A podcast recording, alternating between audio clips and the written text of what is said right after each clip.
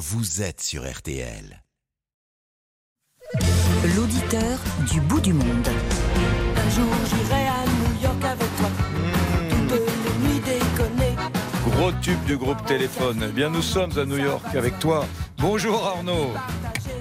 Bonjour Eric. Merci d'être avec nous. Quelle heure est-il à New York? Il est 8h du matin. Ah, 8 heures du matin. Vous avez pris votre petit déjeuner? Eh bien, euh, effectivement, c'est déjà fait. Bon.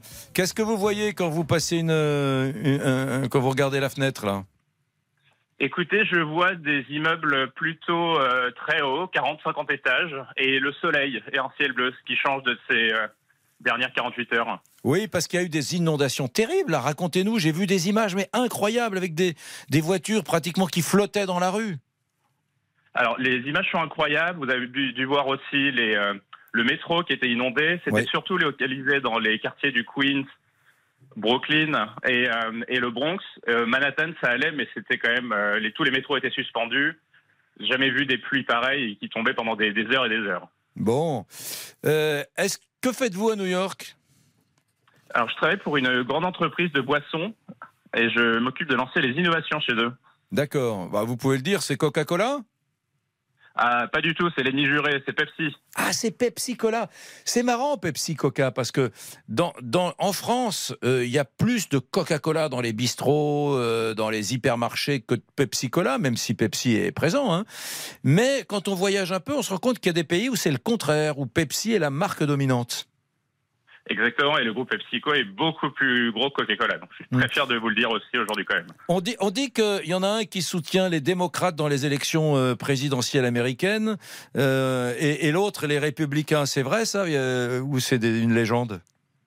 Alors ça, je pense que c'est une légende. hein. Les entreprises aux États-Unis, enfin les internationales, sont plutôt, euh, on va dire, tournées euh, côté progressiste. Donc je dirais plutôt tendance démocrate. hein. Sans- doute démocrate. Bon, pourquoi avez-vous quitté la France, euh, Arnaud? Vous avez quel âge? Vous avez 36 ans? Pourquoi avez-vous quitté le pays, la France?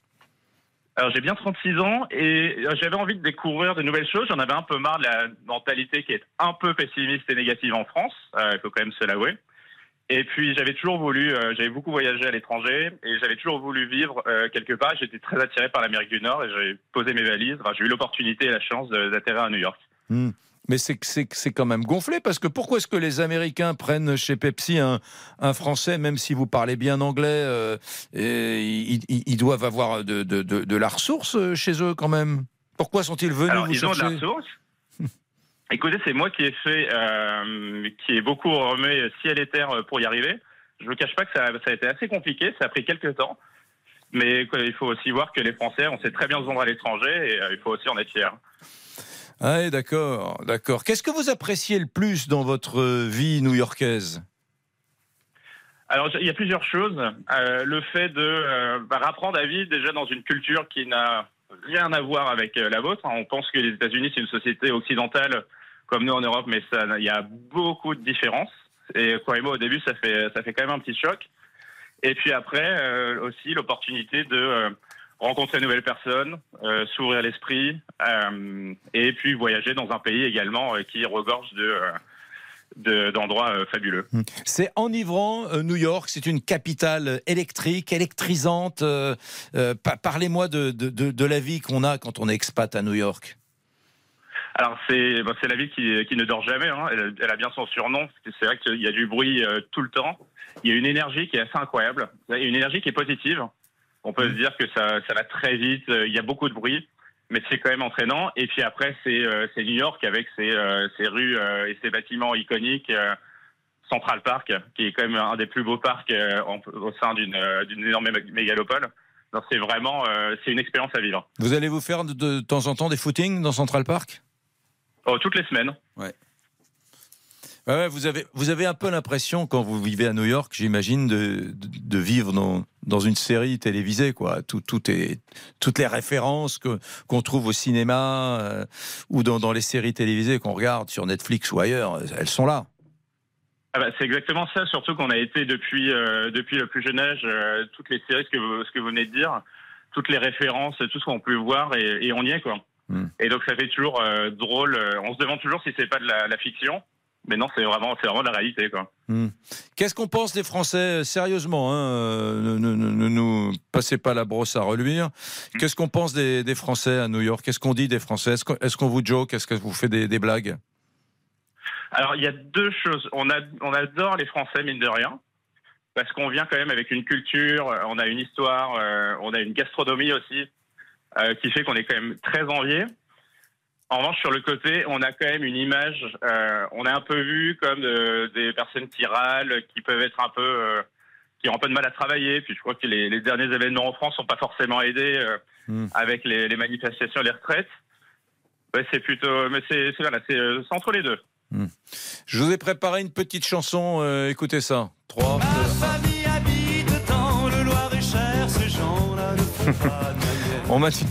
On m'a dit, que vous étiez originaire du Loir-et-Cher. C'est pour ça que j'ai sorti un vieux Michel Delpech que tout le monde connaît. C'est vrai, vous êtes du Loir-et-Cher? Je suis de Loir-et-Cher et je sais pas pourquoi, mais je m'y attendais, mais je vous rassure, j'ai quand même de bonnes manières.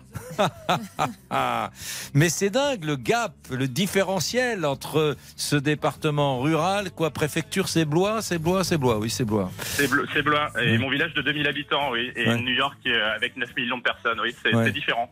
Vous, y- vous avez envie d'y revenir vivre dans votre village de 2000 habitants ou dans votre Loir-et-Cher euh, natal? Ah, alors, euh, pas vraiment, j'adore, euh, je suis très fier de mes origines, mais je crois que ma vie, euh, pour les, euh, les prochaines vingtaines d'années, est aux États-Unis. D'accord. Ah, vous allez faire votre vie là-bas, construire euh, euh, votre existence là-bas, peut-être un jour avoir des enfants. Enfin, je ne veux pas me mêler de votre vie privée, mais vous avez bien l'intention de faire votre vie en Amérique. Oui, j'ai pas de, j'ai pas de billet de retour, Mhm. et, euh, et je pense, et la, la France pour moi, je pense que c'est, terminé. Alors, sauf pour rentrer en vacances, voir la famille et les amis, bien évidemment. Et puis pour la gastronomie, parce qu'il faut quand même le dire ici, la nourriture est un peu moins bonne. Mais ma vie est ici.